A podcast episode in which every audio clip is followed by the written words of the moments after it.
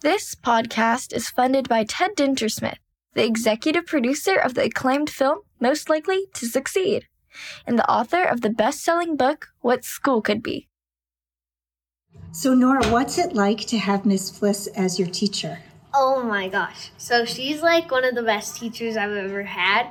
But before I, like the first day, sixth graders come for a walkthrough to come look at all their classes, and they come for like a day before everybody else gets in the school. And this was like the first time I've ever met her. And I was like, wow, this teacher's gonna be my favorite. and then throughout like the first week, she totally like just made me look at the world like totally differently. Before, I never thought about recycling. I never thought about gender equality. I didn't even know half the stuff that's going on was going on. And so she's just been like a really different perspective for me in a way I've like never thought of.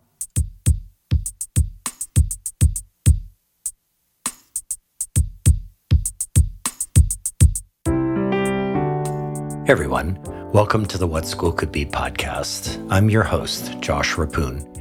Before we start the show, please check out all the resources at whatschoolcouldbe.org and our global community. Simply install the What School Could Be app on your mobile device or navigate to community.whatschoolcouldbe.org. I hope to see you there. Also, I want to give a shout out to Chris McNutt and his partners at the Human Restoration Project. Chris is a former guest on this show and is developing his second Conference to Restore Humanity coming up in July of 2023. This is a must attend virtual event. Learn more at humanrestorationproject.org. Today, my guest is Julia Fliss. Julia is an educator, activist, world changer, lifelong learner, creative, and yogi who lives and teaches in the mountains of Evergreen, Colorado. She has made it her life's mission to advocate for student voice, agency, and the power of transformative pedagogy and global collaboration within our current education system.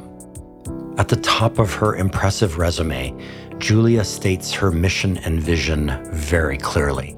She writes, quote, to utilize the expertise I have acquired from work within the public school system, social services, and both for profit and nonprofit organizations to facilitate personal growth, educational advancement, equity, and empowerment in the global classroom and community. End quote.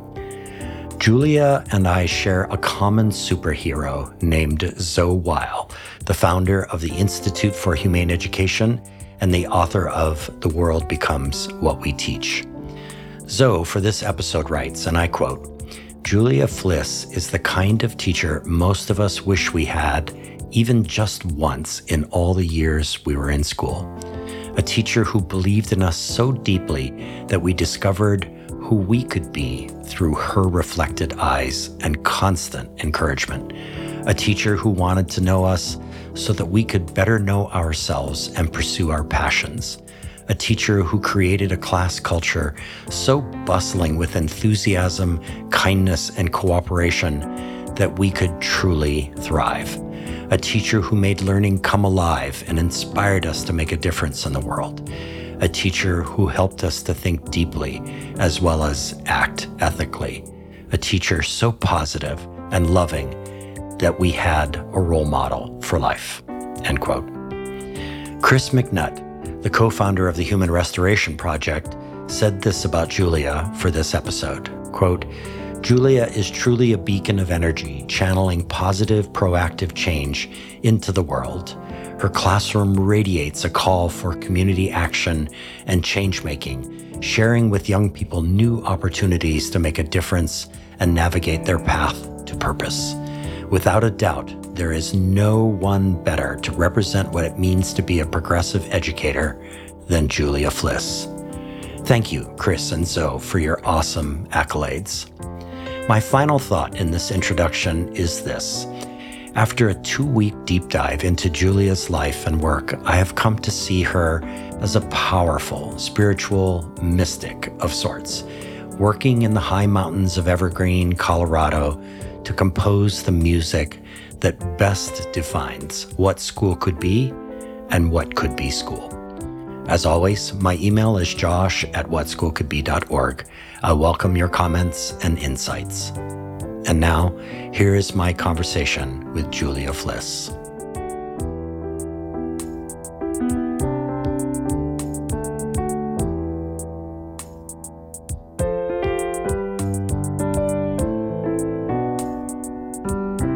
Julia, welcome to the What School Could Be podcast.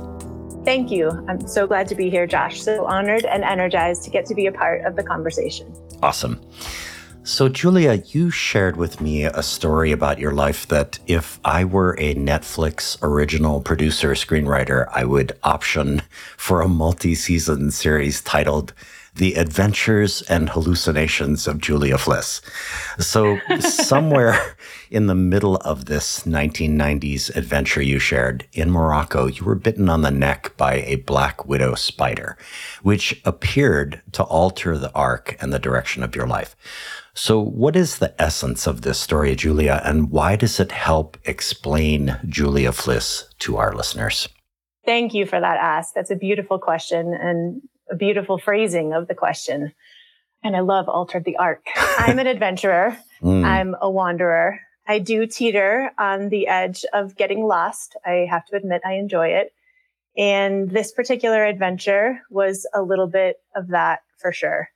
I was on an adventure connected to my study abroad time in Spain during college and had been invited to a wedding of people I didn't know, but friends of friends said, Hey, let's go experience a cultural event. And I am always 100% in for that, especially if it involves learning about new cultures, language, food, all things world awareness.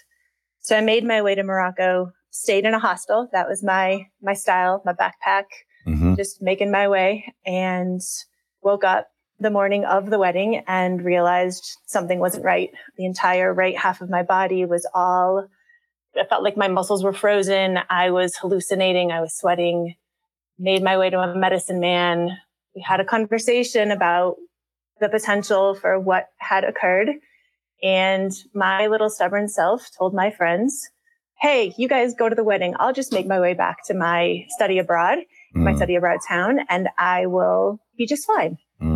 So I did that. I got on four wrong trains and made my way to a Red Cross in Sevilla, Spain. Ended up in Santiago de Compostela, which mm-hmm. is actually the northwestern tip of Spain. It is the end of the pilgrimage of Santiago. Mm-hmm. So I essentially made my way to a very religious, spiritual location, during which time I spent a week in an albergue, so a kind of like a, the equivalent of almost a bed and breakfast ish, mm. in a bed, white light behind me with a little girl in a white dress um, next to my bed. And I remember coming in and out of reality. Mm. During that time, I wasn't aware enough to be worried about myself mm. and was numb enough to really play with the daydreams I was having. Mm. And as I started to make my way out, I realized I was dreaming in Spanish and I was thinking in Spanish and I was creating a cultural experience, otherworldly in and of mm. itself, mm. and realized, wow, I need to pull my head up and out of all of the books that I've been burying my head in. I need to step out of my brain and into my heart and acknowledge the way that I've been moving through the world over these past four months. I need to choose in mm. for an experience of life. Again, a heart experience of life rather than just a brain experience of mm. who and how I want to be in the world. Mm-hmm. So my arc shifted from ER doctor who was knee deep studying 12 hours a day, pre med, stressed by chemistry and animal biology mm. to how can I open to an experience of the world where I get to share in that story, a shared experience of life in a way that raises awareness and lifts consciousness and opens doorways and helps other kids, especially in the world, understand that we all get to create our own life path. Mm-hmm. And it gets to be all about our passion and what we want to make happen for ourselves in the world. Mm. Wow. That's remarkable. You remind me, Julia, of now a time when I was in high school where I didn't get bit on the neck by a black widow, but metaphorically I did when I began reading the works of the anthropologist and author Carlos Castaneda. Mm. And I remember having kind of similar experiences, sometimes almost out of body. When I was reading. I dove into all of his books, read them back to back, and just was kind of in that state that you're describing where there's it's it's very much sort of an altered reality but i i could feel that things were different as a result of that. Mm-hmm. so it's almost like a sting on the neck in that way. And so wow. And here you are. You're alive. And here i am. Yep i have a one of my tattoos is is the artwork i created of the transformation that spider bite mm. activated in me. And so it's always with me and mm. part of my story. Yeah. And I, I, also recall that when I was teaching in my first year teaching, I was teaching medieval history and I was trying to get at this idea of a pilgrimage. How do you, how do you get mm. after that? And mm-hmm. I recall having a brainstorm one day that I was going to take my students outside of class, make them put on their super heavy 50 pound backpacks that they always carried with them. And we went for a hike during class, an hour's hike up a series of hills up behind the school. I was teaching in in Honolulu and it was like, you know, 90 degrees out. And it was sort of because I was really inspired by an article that I'd read in the Smithsonian about Santiago de Compostela. And uh, so we went for this, this hike and they complained bitterly the whole time, you know, and uh, we had an awesome discussion afterwards about what is faith? You know, how do you push through? pain and mm-hmm. suffering and that sort of thing. So anyway, wow, so many memories. All right, we'll, we'll get stuck here. We have to move on. So totally awesome. complete shift in direction here. You have received a bunch of awards for your teaching, which is awesome, including a Talented Teacher Award and Teacher of the Year. And I know you walk on the humble side of the street, so let me come at this from a totally different direction. Setting aside teacher pay, teacher housing, the long hours, and sometimes really challenging circumstances that teachers work in. What are your thoughts about how we as a culture, as a society, honor teachers and recognize them for their work? Are, are we doing this enough? Are there other ways to show educators how much we appreciate their professionalism, their creativity, even as we struggle with political issues like pay and housing? Absolutely. We as a culture, I believe, question education. We question our institutions and because we question the systems that guide our kids and the learning that our kids get to experience, we sometimes lose sight of or get off course in terms of how we honor the people who are in the spaces where our learning and our kids are creating our future takes place. Mm. I truly believe in a community based experience of learning. Mm. When we walk into a classroom, it's not a teacher imparting knowledge, a sage on a stage, a here's all the information you need to cram in your head so you can spit it out on a test. It's a learning with and from each other. It's building on strengths and recognizing challenges in a way that allows us to become our best selves.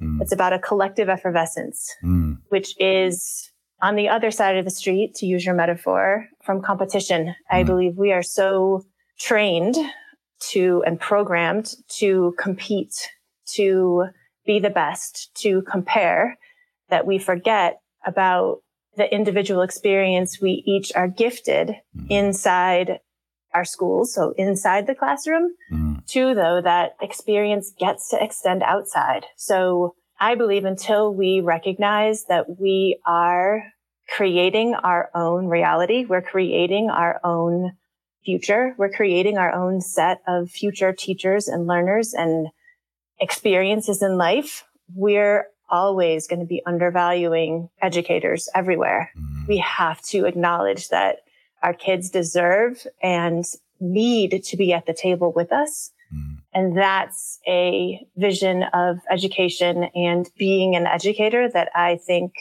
we need to move to system wide, kind of a humane based vision mm. in order to truly, I almost wanted to say maximize, but that feels competitive. Yeah. In order to realize our potential, mm. to realize our potential as a people, as humanity, as beings on the planet that are creating the future that we are. Mm.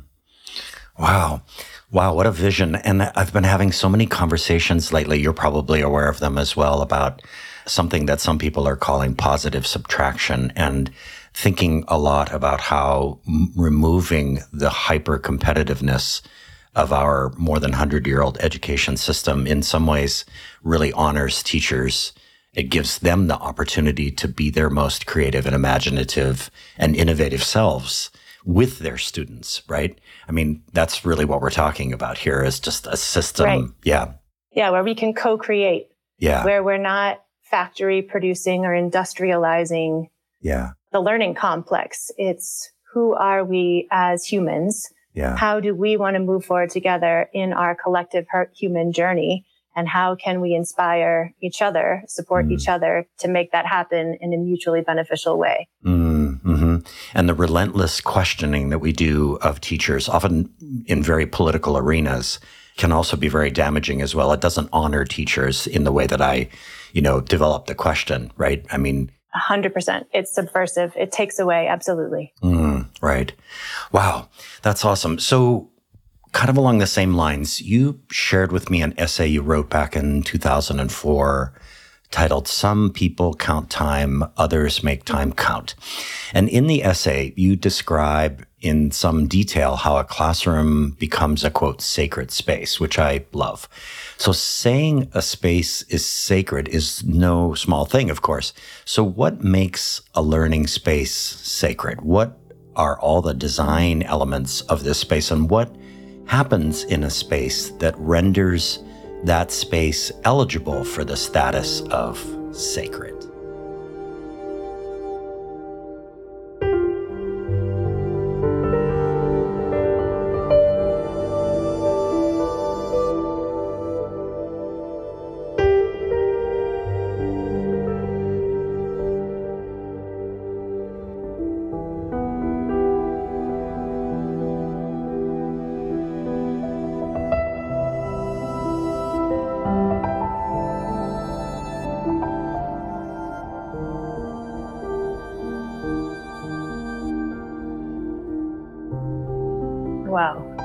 Love how you just put that together. So much just came all at once. I have to sift through. So for me, that space is about co-creation. It's about inviting a community of learners, creators, teachers, and believers in to acknowledge and celebrate our individual differences in a way that allows us to create the connections, those critical connections we need in order to be our best selves, in order to create collective effervescence. So mm. we let go of judgment. We let go, especially of ourselves, because we're so critical of ourselves. And kids, my sixth graders tell me every single day, you know, they look in the mirror and they see negative for the first 10 minutes and it's hard for them to shift through and mm. pass to see some positive. Mm-hmm. And so when we create a space that invites the observer to come in and take a look inside at who we are and what we share and how we connect and how to make sense of all of what's going on inside of us and all of what's going on in the world at the same time. We create a space where we're sharing truth, where looking at each experience, each text, each something someone says as either a window, a mirror, or a sliding glass door, where mm getting a look in to see, oh, wow, that's a way different way of thinking. Or, wow, oh, I totally see myself in that.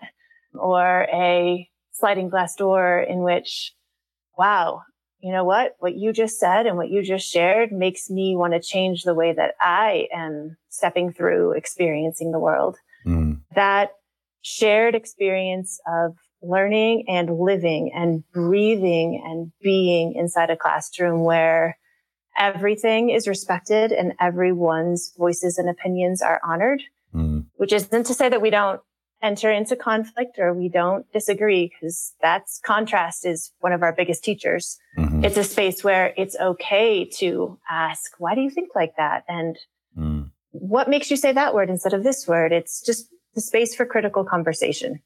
And that's really what is sacred to me. It's physically, I call them table teams. So there's no, there are no rows in my classroom. There are teams of desks with alternative seating. Kids' work is all over the walls.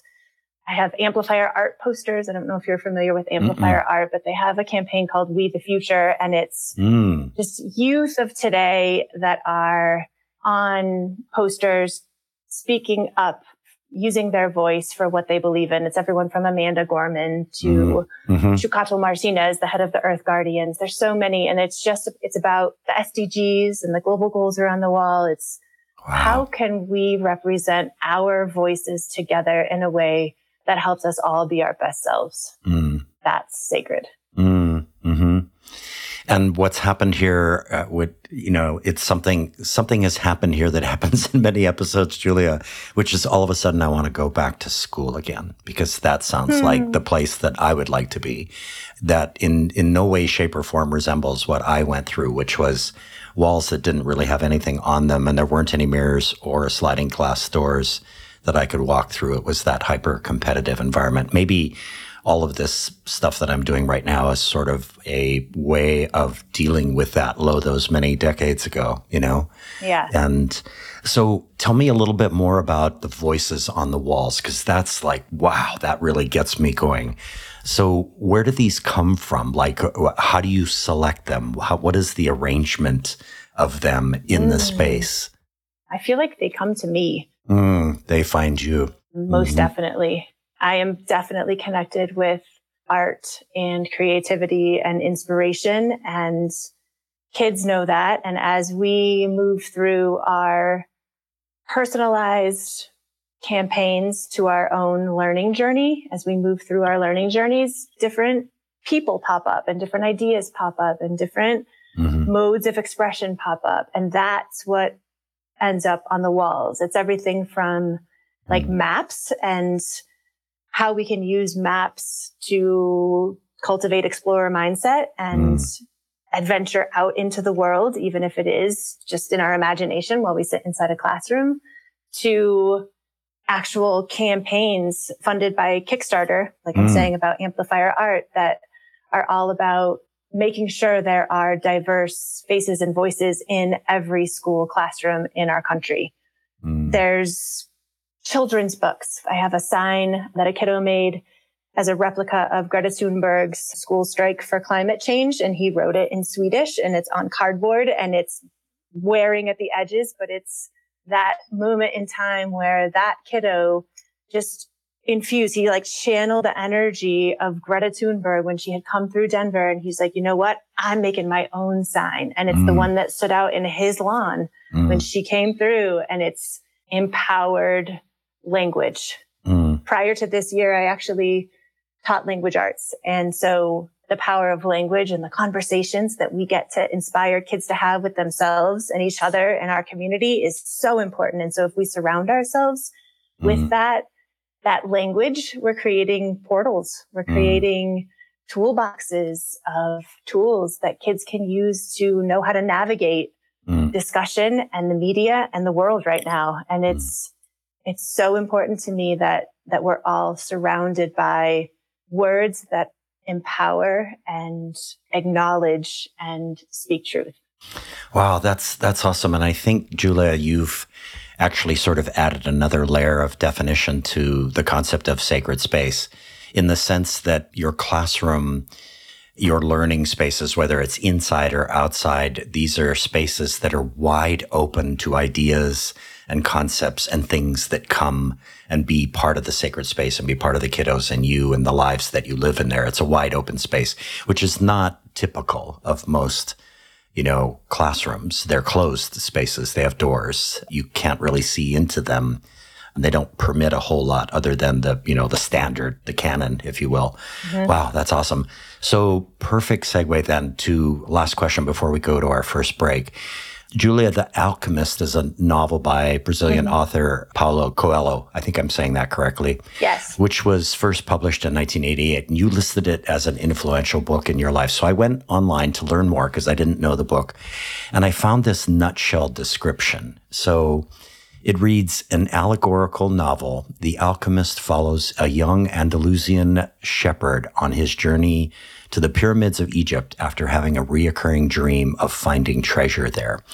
So, Julia, I rewrote this description to read an allegorical novel. The alchemist follows a young Colorado educator on her journey mm. to the far horizons of learning and service after having a reoccurring dream of finding treasure there. So, does this rewrite sound okay to you? And what are a couple examples of you in search of pedagogical treasure? And I know that kind of puts you on the spot to think of examples, but I figure you would know. Ah, again, just beautiful. Yes, that's so honoring and such a compliment. You just gifted me a whole experience right there. So thank you. Mm-hmm. Yeah, that book. That book comes back to me when I need to read it, just so you know. So mm-hmm. whenever it shows, it will literally like show up on the floor in front of me in the hallway. And I'm yep. like, okay, there it is. So one of the ways I connect most powerfully with that book is its guiding question, which is, what is your personal legend? Mm. Like, what are you here for? Why are you on the planet? What's your calling? And tapping back into my spider bite, I think so many of us look for our personal legends outside of ourselves. We look around at the world and say, Oh, I'm supposed to do it like this. And yeah. that person's doing it like that. So I must need to do it like that when truly, I mean, just like the Wizard of Oz, it all comes from inside of you. It's mm-hmm. everything's in your own backyard. So connecting to treasures and gold and alchemy, right? So the mm-hmm. art of alchemy, turning metal into gold.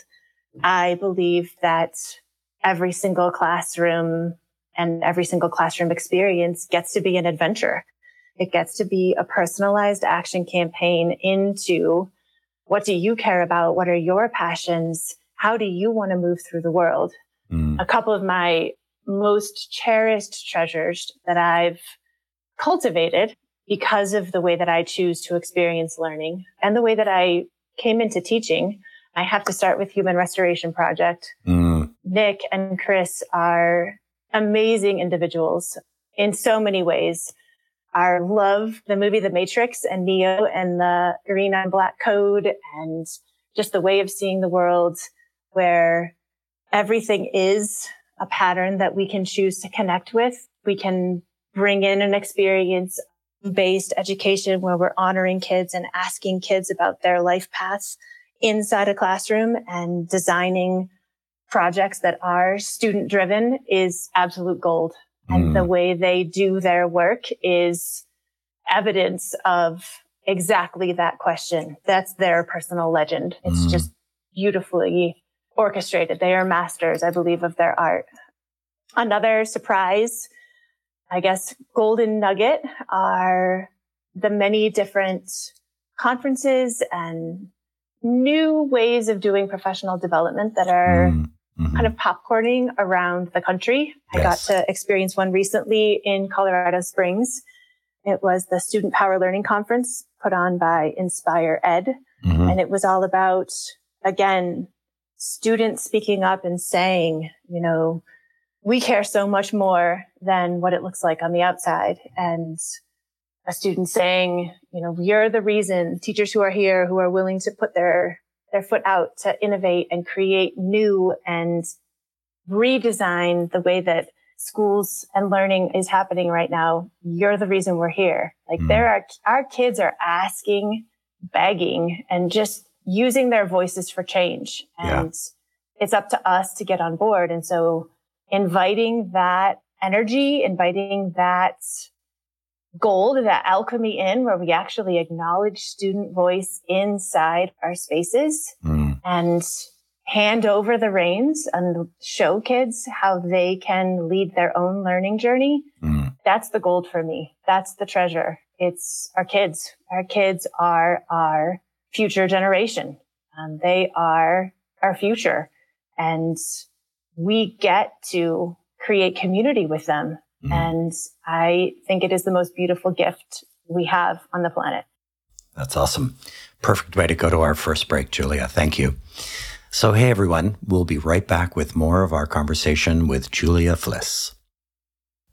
Hi, fellow educators. I'm Steve Shapiro, and like you, I'm excited about the possibilities of what school could be. Please check out my podcast, Experience Matters, where I talk to guests ranging from big national thinkers like Daniel Pink and Tony Wagner to recent high school graduates about the most profound learning experiences of their youth. Then we dig into the implications for how we can reshape schools to produce powerful breakthrough learning for all of our students. Education can take many forms, but whatever form it takes, experience matters. Hey there. Are you interested in hearing weekly conversations with authors, leaders, and practitioners at the forefront of learning and education innovation? Then you'll love the Getting Smart podcast. This podcast amplifies the incredible work being done by some of the most innovative minds in education. Learn new leadership styles, new technologies, new frameworks and mindsets, and get the fuel you need to stay motivated and curious. Together, we can empower all learners to thrive. It's available at gettingsmart.com or wherever you listen to podcasts. Hi, friends. This is Toy Hirschman from EntreEd. It is my great honor to uplift this excellent podcast, What School Could Be. As always, we are super excited to support innovation in education. We've been lucky enough to feature some of the incredible What School Could Be educators on our podcast. If you are looking to be inspired by entrepreneurs and entrepreneurial educators and other great minds from across the world, check out the EntreEd Talk podcast and please like and subscribe and leave a review. Thanks for tuning in.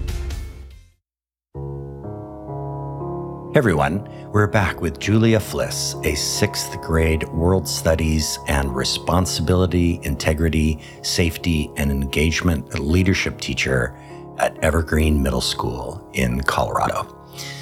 So, Julia, you shared with me a list of titles, links, articles, blogs, and other treasure troves that have influenced you and that you carry with you. The list is long, so I thought we could do what I call a rapid fire round. I will name the thing and you will briefly, rapidly share why they live or it lives in your metaphorical suitcase. So there are five of them. Okay.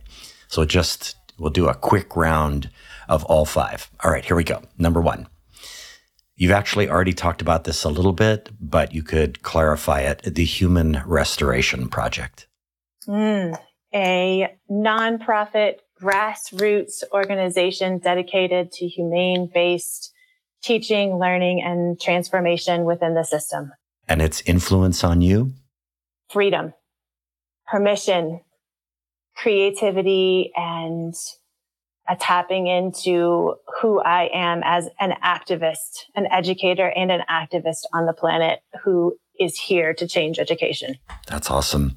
And if our listeners want to know more, they can listen to my episode with Chris McNutt, who's one of the co founders, one of my favorite episodes. All right, number two, the poet, Amanda Gorman. Voice, life, inspiration, the way she moves through the world, she is in that amplifier we the future campaign mm. we the hmm. future write our own liberation is on her poster that's what she's about for me my kids love her story that she started so early knowing that she was going to be a powerful leader of the day and had to overcome speech impediment actually mm-hmm. now she speaks out globally on stage and uses the power of her voice and words mm. to change the world do you recall the moment, or did you see her deliver her poem at President Biden's inauguration?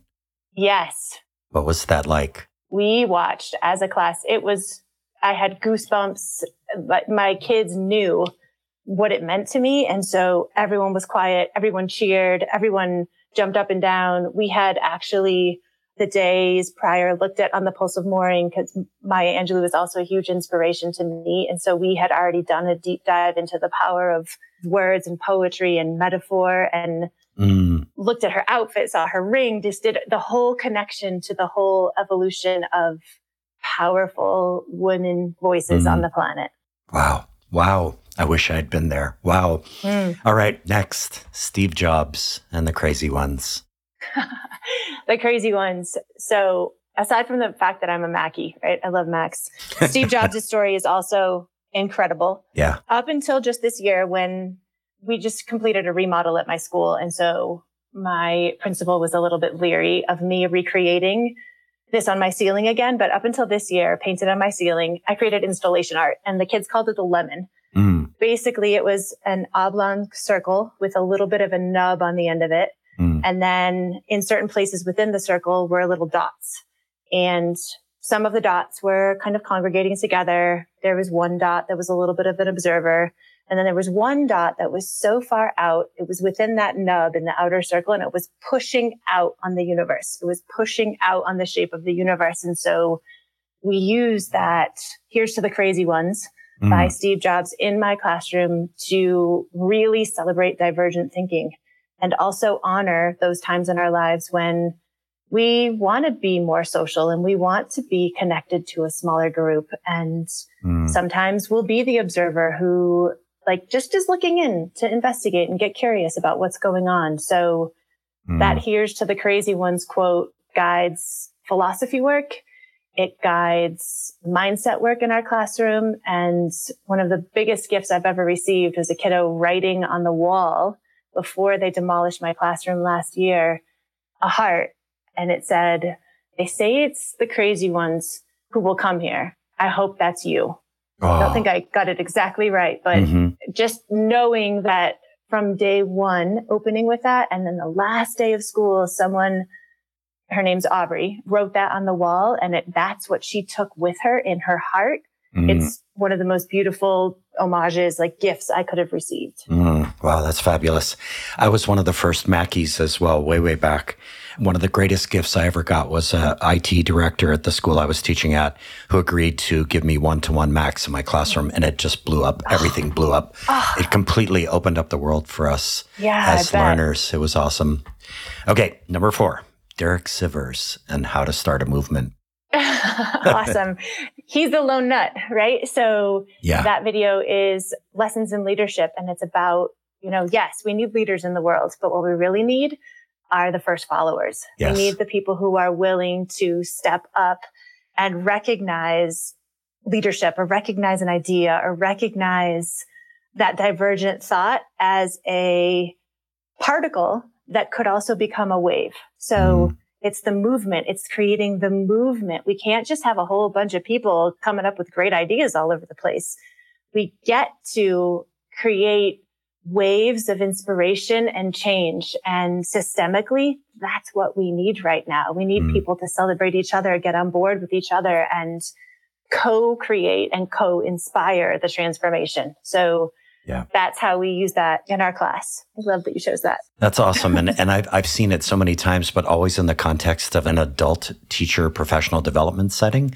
Mm. And what you've been talking about since we began this conversation is you're talking about the ways that the students become first followers. Yes. And they're part of that dance as well. Yes. I don't think we acknowledge that enough. Yeah. And so we even use, I'll just pipe in really quickly. We even come up with language to do that inside a classroom. So mm. we're having a conversation.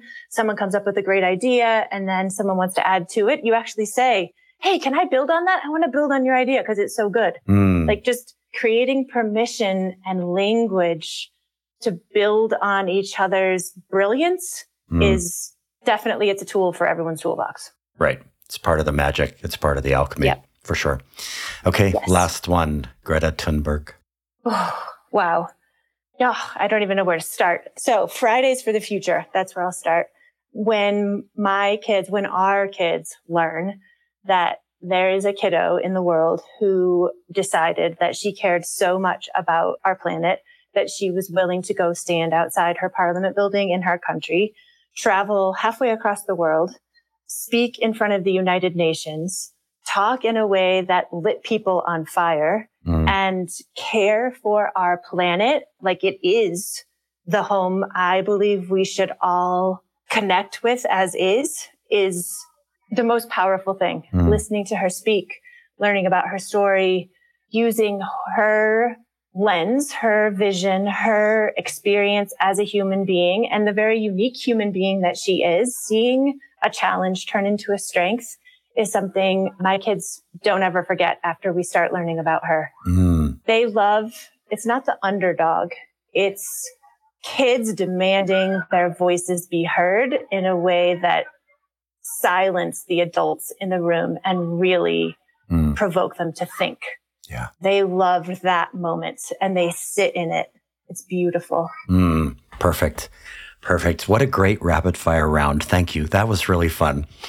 That's awesome. And it's actually, Julia, a perfect segue into my next question, which is, you know, to say that Zoe Weil's book, The World Becomes What We Teach, is an inspiration in your life is to make a pretty vast understatement. The same is true for me. So let's keep this question, you know, concise and short, and you just roll with it. So who is Zoe Weil? How did you come to read her book? And what was the result, at least in a somewhat abbreviated version, in terms of your evergreen middle school sacred learning spaces and the things mm. that happened there? So Zoe Weil is a pioneer. She is an inspiration for the planet. She's an author. She is the founder of the Institute for Humane Education. I first learned about her as I was learning with a gentleman by the name of Steve Sostak, who is no longer on the planet, but I know he's with us always now. Mm. He led and was co-founder of Empathy to Impact.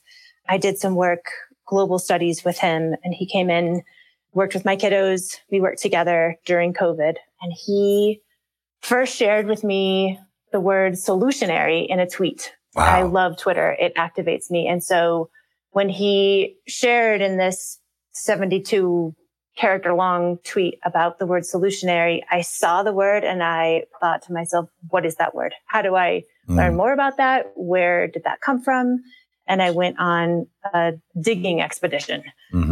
Once I stumbled on to TED Talks and books I ordered, I couldn't get enough. I then immediately reached out to Zoe, who was on Twitter, but wasn't actively on Twitter. Mm-hmm. And I must have sent 50 tweets, just like, Hey, do you want to connect? I sent direct messages. I, I just was so like, that's how I am. Like, if I'm passionate and inspired, I will just keep, my kids call it Chinese torture. Like when you like tap someone's, tap someone's collarbone. Yeah. I like to think it's not torture, but I'm, I'm just like insistent. I'm just that person. Mm-hmm. So when she finally realized that I had been reaching out the way that I was and that I was using her solutionary guidebook we were using her solutionary guidebook in our classroom and we were designing solutionary summits and conferences and we were doing personalized action campaigns.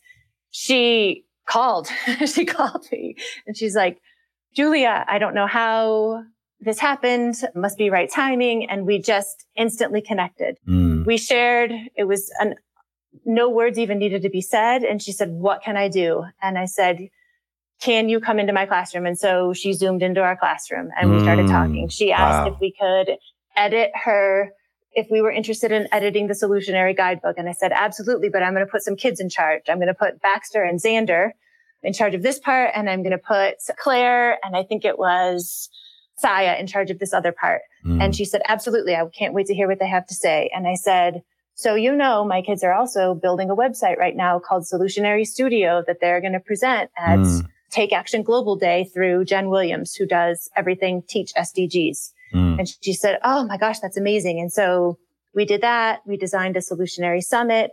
We helped to edit her book. She also puts out, or the Institute for Humane Education also creates learning videos for kids about the solutionary process. And mm-hmm. so we got to be a part of creating the storyboard for that. We got to zoom again and learn how, like the inner workings of how all that worked. Mm. And then most recently, and I have to say my favorite, and this is a true testament to the world becomes what we teach. I got my hands on Claude and Medea, her middle school learning book. It's a fiction book about a substitute teacher who comes in and changes the world of these kids in a privileged school. Mm. And so we're reading it as a class this year. And I had one kiddo, Clements, who was like, Miss Fliss, I, I need to read the whole thing. Like you just started it. I can't not read the rest of the book. And so she read the whole thing and she wrote a review mm. and Zoe is just, she's done a little bit of editing and she's going to republish it. And Clemence's review is in her oh my book. And Clemence and I are going to do a little video to promote it. I think it comes out on May 16th. Mm. And it's just this beautiful journey of how kids can look outside of a classroom and see the world as their classroom. Mm. She talks specifically about learning walks and using curiosity to, mm. to go experience the world, like aiming your curiosity out into the world so you can go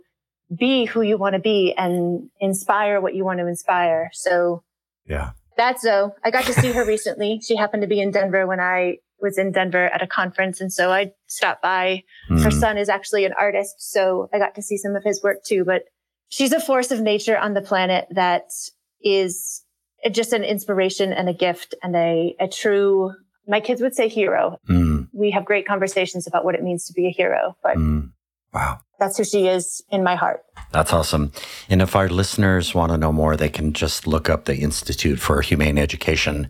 It's a fabulous resource with a wealth of stuff there that you can use right away. And so that's awesome. We'll actually come back to Zoe at the very end of today's conversation, but this is actually a great segue to this last question, which is another rapid round before we go to our second break.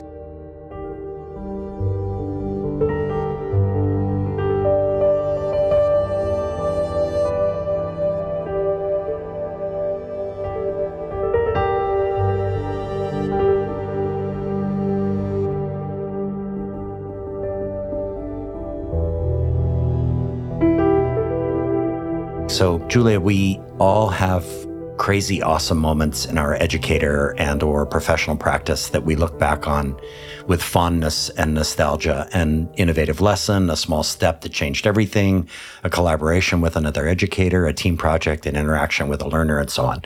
So let's do a, a magic lightning round. I will prompt you with a phrase and you provide a you know quick sort of one minute bridge to our listeners in terms of connecting what that thing is and you okay. and then to them. Okay. All right. Yep. So there's actually another five here. So here we go. Number one. They're all called epic moments. So epic moment, planting 111 trees in a Belizean rainforest two weeks ago.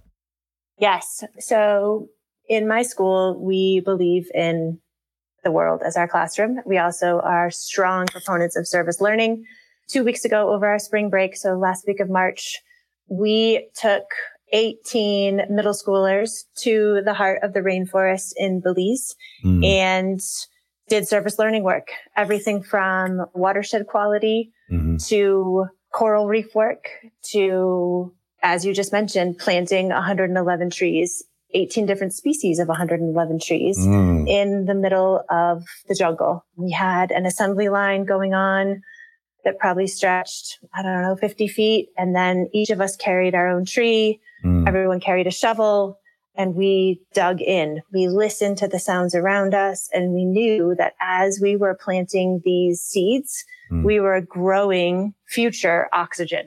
Mm. We were growing future life and life force on the planet. It mm. was gorgeous and beautiful and messy and sticky and dirty and all of the above. Mm. It was a mm. moment I'll never forget. Mm. We still are connected actually to this tree farm and we're going to do some work to make sure that that is a relationship that gets cultivated, not just a one time connection. Wow. You know, one of the questions that I had to leave on the cutting room floor, and it was painful to do that, had to do with a book that you and I have both read, The Good Ancestor by Roman Krznaric. And what you just mm-hmm. described is a beautiful good ancestor moment. That is a mm-hmm. perfect, mm-hmm. perfect illustration of what that's like. And so, speaking of then, second, number two, epic moment, Wellness Day at Evergreen Middle School with Dr. Glass in 2019. Mm-hmm perfect timing. Um, we're planning the next Wellness Day Yay. on May 5th. So Wellness Day 2019.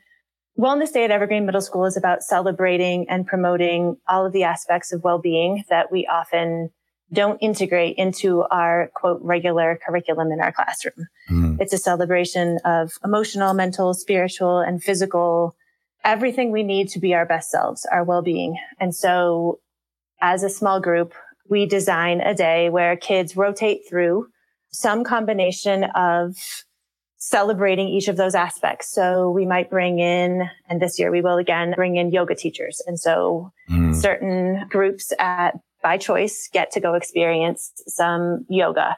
That group might then move on to a drumming circle next because we bring in, we have a couple of teachers who have some drums and then we believe in the power of music and vibration to help with well-being, especially in the world today with how kids experience music and vibration. And so mm. they might move to that and then they could move to, we have a graffiti artist coming in who is in our community. And then each of us will paint a rock and we'll create a rock garden. Mm. Actually, we'll add to our current rock garden. We started the rock garden in 2019 mm. with Dr. Glass and each student painted a rock and we end outside having like a picnic lunch and all kinds of games and activity out in the grass and just celebrating our connection to each other, our community, the planet, stewardship. On that very special day in 2019, when Dr. Glass, our former superintendent, now the commissioner of education in Kentucky, mm. He came through and he was wowed and he just glowed and shared. And it was a beautiful moment. His vision for Jeffco schools involved something called generation skills. Mm. And we had successfully shown him a student driven experience of all of them. And it just, it was a goosebump moment. So wow, that's how that relates. And right now, like I said, we're planning the 2023 version, including a connection to the day of service with Columbine, because Columbine's anniversary mm. is coming up this Thursday. So Wow. We're actually creating service learning projects that connect to the Columbine Day in Service this year, too. Wow, that's amazing. Epic moment number three Take Action Day, May 2020. Yes, that is that day I just described when I was describing Zoe around, mm-hmm. you know, the whole world had shut down.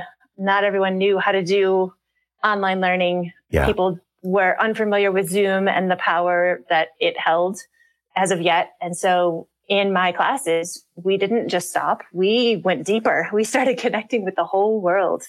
We were zooming with classrooms in like the Kakuma refugee camp and we were zooming with classrooms in Canada. We were just zooming with everyone we could. And that day, wow, take action day in 2020 came to be a day where there was a group of us who were up at 4 a.m. just because everything was East Coast time and we were trying to connect with time zones all around the world. Mm. And we were on a Zoom together celebrating all of the ways that classrooms around the world were taking action in the name of the global goals mm. until three in the afternoon. We were spent. Our eyes were like watering. It was a physical test of serious momentum and motivation, mm. but we got to celebrate classrooms around the world that had taken the leap, had decided, you know what? We're not going to let a global pandemic hold mm. us back from our learning. We're going to help it let us go deeper.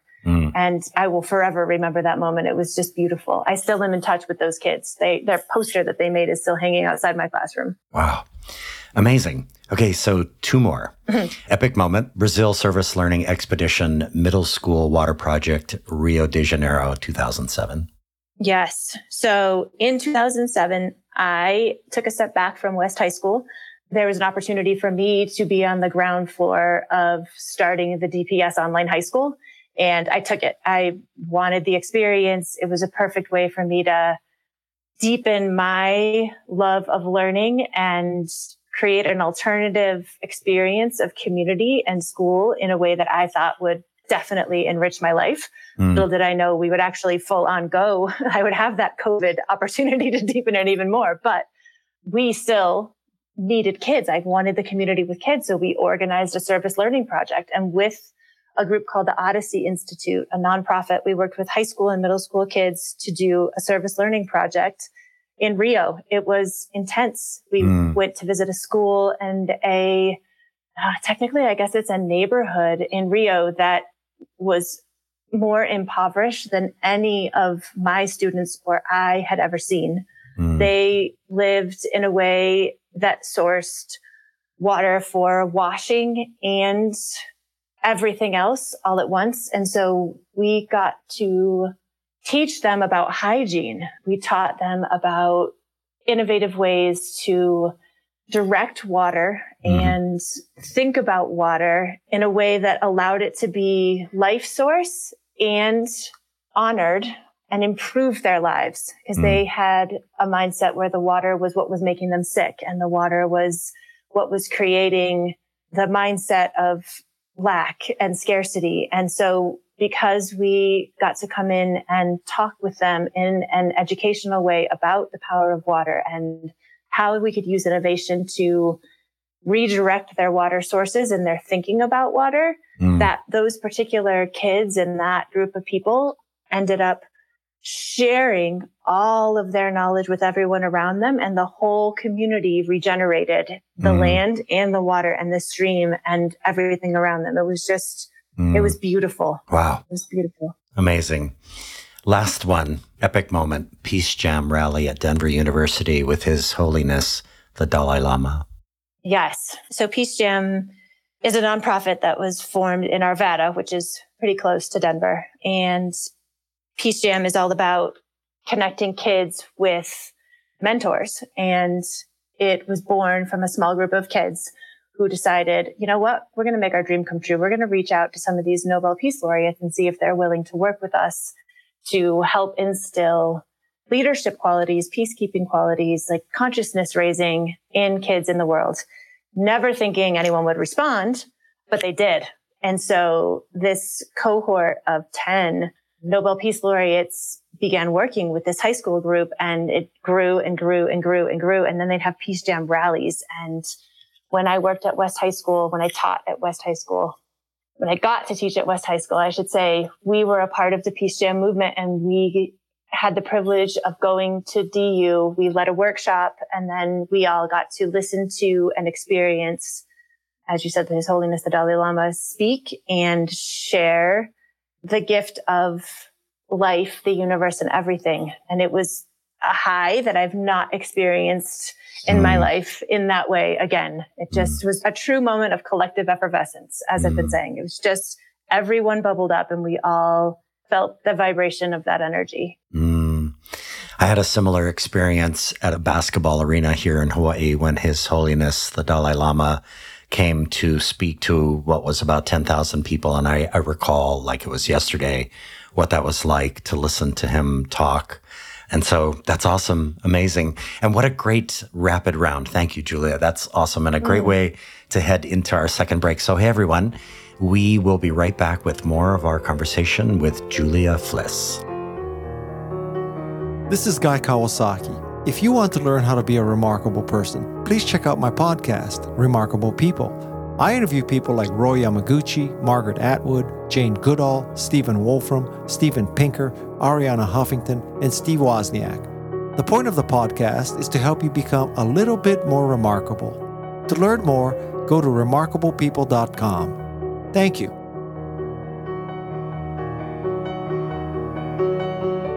Aloha, my name is Aaron Shorn, a previous guest on this very podcast. I am also now head of growth and community at Hawaii's own Unrulr. Unrulr is a collaborative mobile and web platform that accelerates innovation, grows culture and community, and celebrates learning. Learners post multimedia, tag their learning, and through comments are able to work together asynchronously. Each post is a moment of learning that forms the foundation of a joyous learning journey. We can be found at UNR ulr.com. Mahalo. Are you ready to shake things up in the classroom? Then get ready to blast off into the future of education with the Teacher Nerds podcast. Join Joe DiPaolo and Ron Nober as they share their own experiences, as well as talk with guests who are experts and innovators in education. From engaging teaching techniques to the latest educational technology, this podcast is a must listen for anyone passionate about the future of learning. Subscribe and get ready to learn with the Teacher Nerds podcast. Hey everyone, we are back with Julia Fliss, who, as an educator, is self described as passionate, mindful, curious, resourceful, eager, spunky, outside the box thinker, creative, champion for climate, and anti racist, among other descriptions. So, Julia, in an essay written for The Point titled Our One Dimensional Schools, which we both read, the author takes to task all of us in education, talking about skills, habits, dispositions, job readiness, problem solving, competency, CBL, credentials, all the things we folks reimagining education are talking about. And so I'm going to read a quote, which is somewhat out of context, but which opens a door for us. So the quote is relatedly and more importantly, education thinkers fail to perceive how schools can become sites of resistance. By making a decisive shift in their educational mission, schools can help young people cultivate a much fuller capacity for human happiness than they, and perhaps we, thought possible, end quote. So, in what ways, Julia, are you helping resistance to merely prepare and equip? Like, what do you think about working against just equipping kids in support of their ambitions and instead supporting the full development and expression of their aspirations and humanity? And like, what are the expressions of your resistance and your learners' resistance to the one dimensionality of our schools? Mm, fantastic question.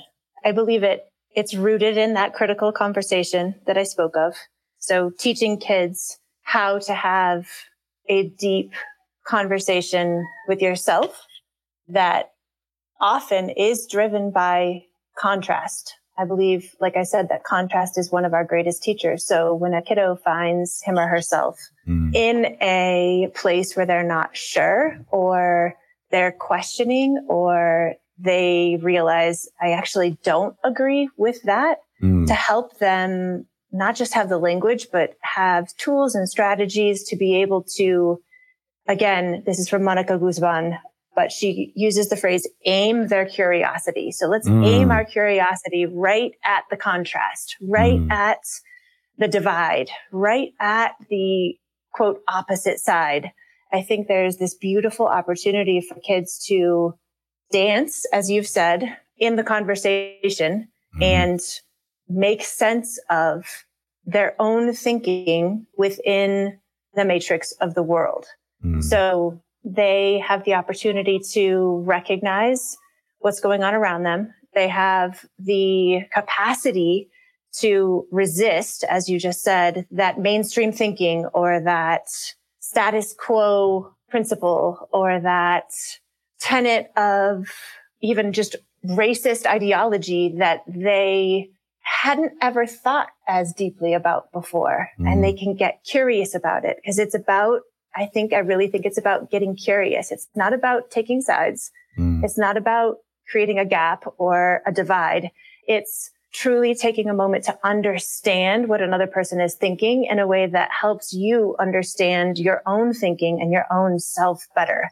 Mm. In that way, we are cultivating happiness. We're cultivating understanding. We're cultivating compassion. We're cultivating connection. And again, that's what it's about for me. Critical connection, not critical mass. Mm. That's straight from emergent strategy, which I'm reading right now and I can't get enough of, but it's, it's really about helping kids to recognize the patterns and the systems around us that may not be the healthiest or the best fit for them and then understanding, oh, I see this. I recognize that that doesn't really work for me. How can I change something so that I do get what I need in the midst mm. of all of this unhealthy or confusion or interference or everything mm. else going on in the world? So just that act of being a critical thinker in the world today is an act of resistance. Mm. Question everything Mm. Open yourself to understanding everything because all of that makes you creates a richer experience of life, learning, and everything for yourself. Julia, would it be fair to say that that moment back in the 90s it feels to me like you were following an ambition, which was going to medical school and that whole pathway. And then the spider bite changed the arc of your life because it opened you up to not ambition, but to aspiration. Is that a fair yes. way of looking at that? Yep, exactly. Ambition versus, I know in the article it definitely said aspiration versus passion, like mm-hmm. versus, so brain versus heart. Yep, mm. 100%. And in that moment, you just like, wow, a whole thing opened up, which is really mm-hmm. what you're talking about is the openness of learning. Yeah. And let it go where it is going to go. You know, when I read this piece, you know, it really kind of stopped me in my tracks. And I'm, I'm glad that I read it because sometimes I get on this roll about skills, habits, and dispositions and getting, you know, kids ready for the 21st century. And now we're 23 years into it and all of that. And it really made me sit back and think, you know, what am I saying about the aspirations of kids? And I think that's why I wanted to give you an opportunity, which you just took to fully explain that or to make it effervescent, if you will, right? Yeah. I love how you said wide open spaces so that kids can carve their own trajectory. Mm. It's perfect. Mm. Okay, so along the same lines, because we have been talking so much about sacred spaces and the conditions for wide open learning, I was on a long walk on a Point Reyes National Seashore beach with my daughter Emma a few weeks ago, and she was my 101st episode, which was awesome. And we talked about what feels to me like an absolute core concept in education, which is the development of trust relationships between students and teachers. So I can imagine many educators staring down what must feel like a barrel of standardized testing and the college or bus pathway and, and all of that thinking.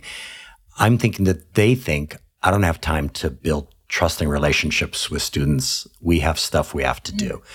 So what are your thoughts about building trust as a first step, not a circumstance specific add on? And by the way, I was inspired to ask this question based on a letter of recommendation written on your behalf by a colleague named Linda, in which she references mm-hmm. you building trust with your learner. So I wonder what you think about this.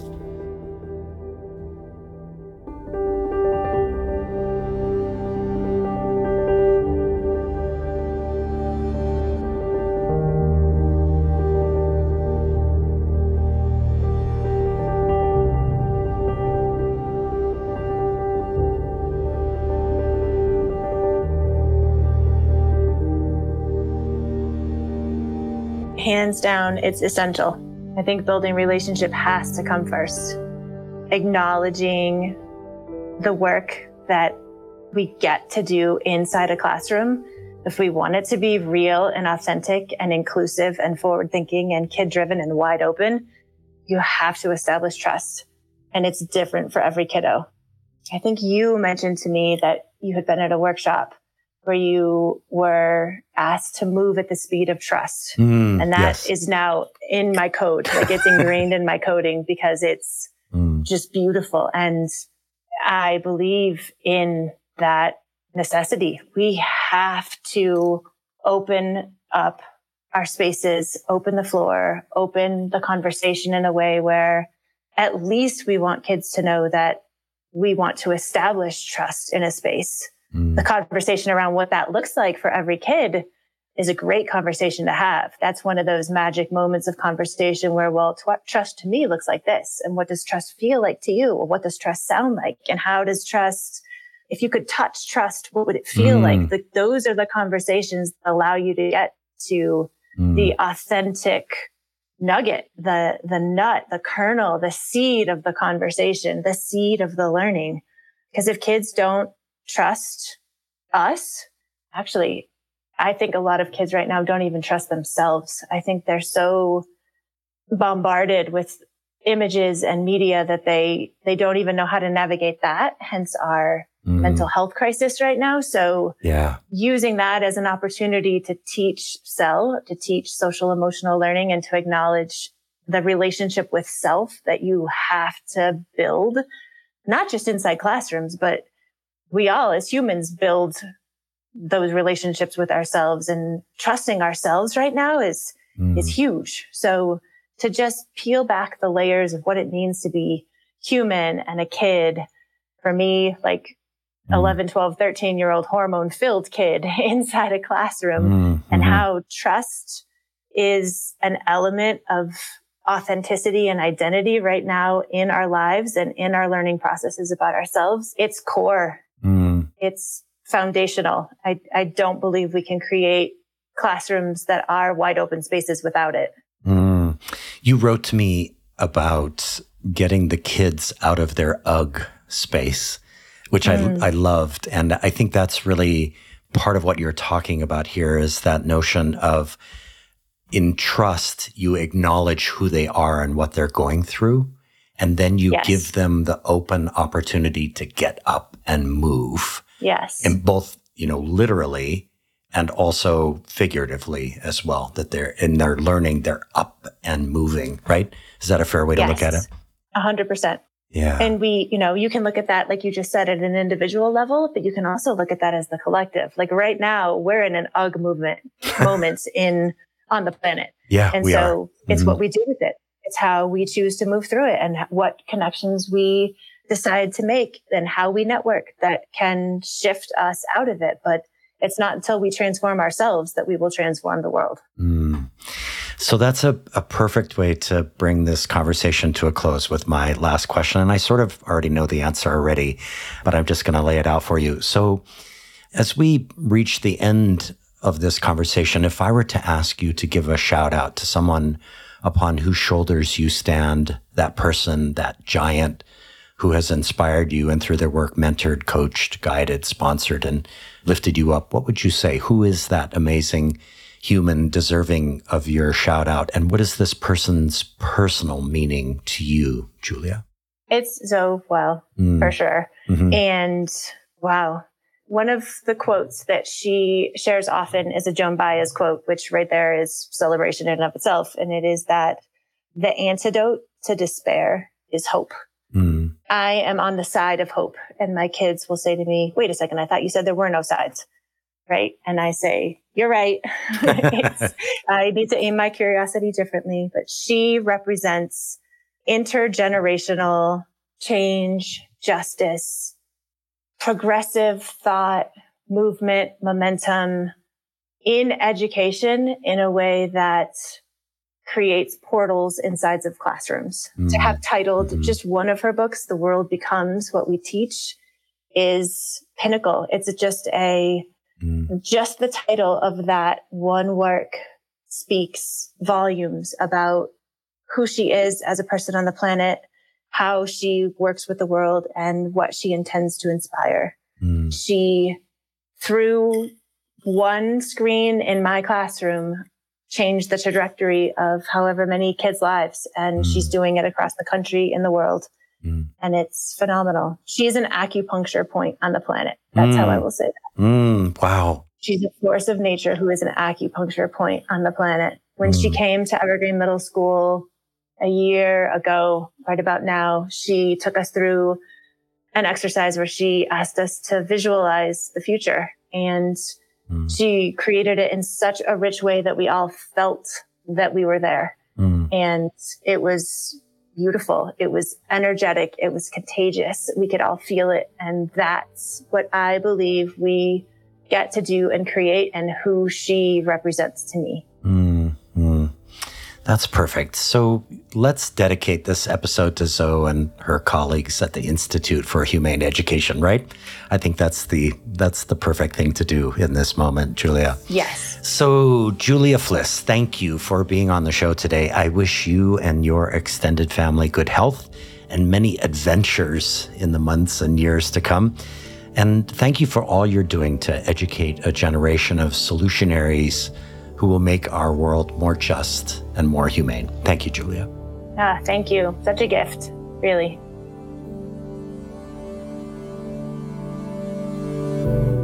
My editor, creative consultant, and sound engineer is the talented Evan Kurohara. Our theme music comes from the vast catalog of music created by my friend of 40 years, the remarkable pianist Michael Sloan. Producer of 12 albums with over 100 songs, Michael Sloan is featured in Apple Music, Spotify, and all major music platforms. You can also find his work at his YouTube channel. Michael has listeners in over 100 countries and over 2,000 cities to date. Support these episodes with remarkable, innovative, and imaginative educators and education leaders by giving us your own rating and writing us a review at your favorite podcast store. The series is underwritten by education change agent Ted Dintersmith, the executive producer of the acclaimed documentary film Most Likely to Succeed, and the author of the best selling book, What School Could Be. Please join the What School Could Be global online community by going to community.whatschoolcouldbe.org or by downloading the What School Could Be app from your favorite app store. The What School Could Be podcast is brought to you by Josh Rapoon Productions. Send your feedback to josh at whatschoolcouldbe.org. Also, follow the show on Twitter at WSCB Podcast. Listeners, the most important thing you can do in these uncertain times is to bring kindness and compassion into the world. We need a surplus of both right now. Until the next episode, ahui ho and take care.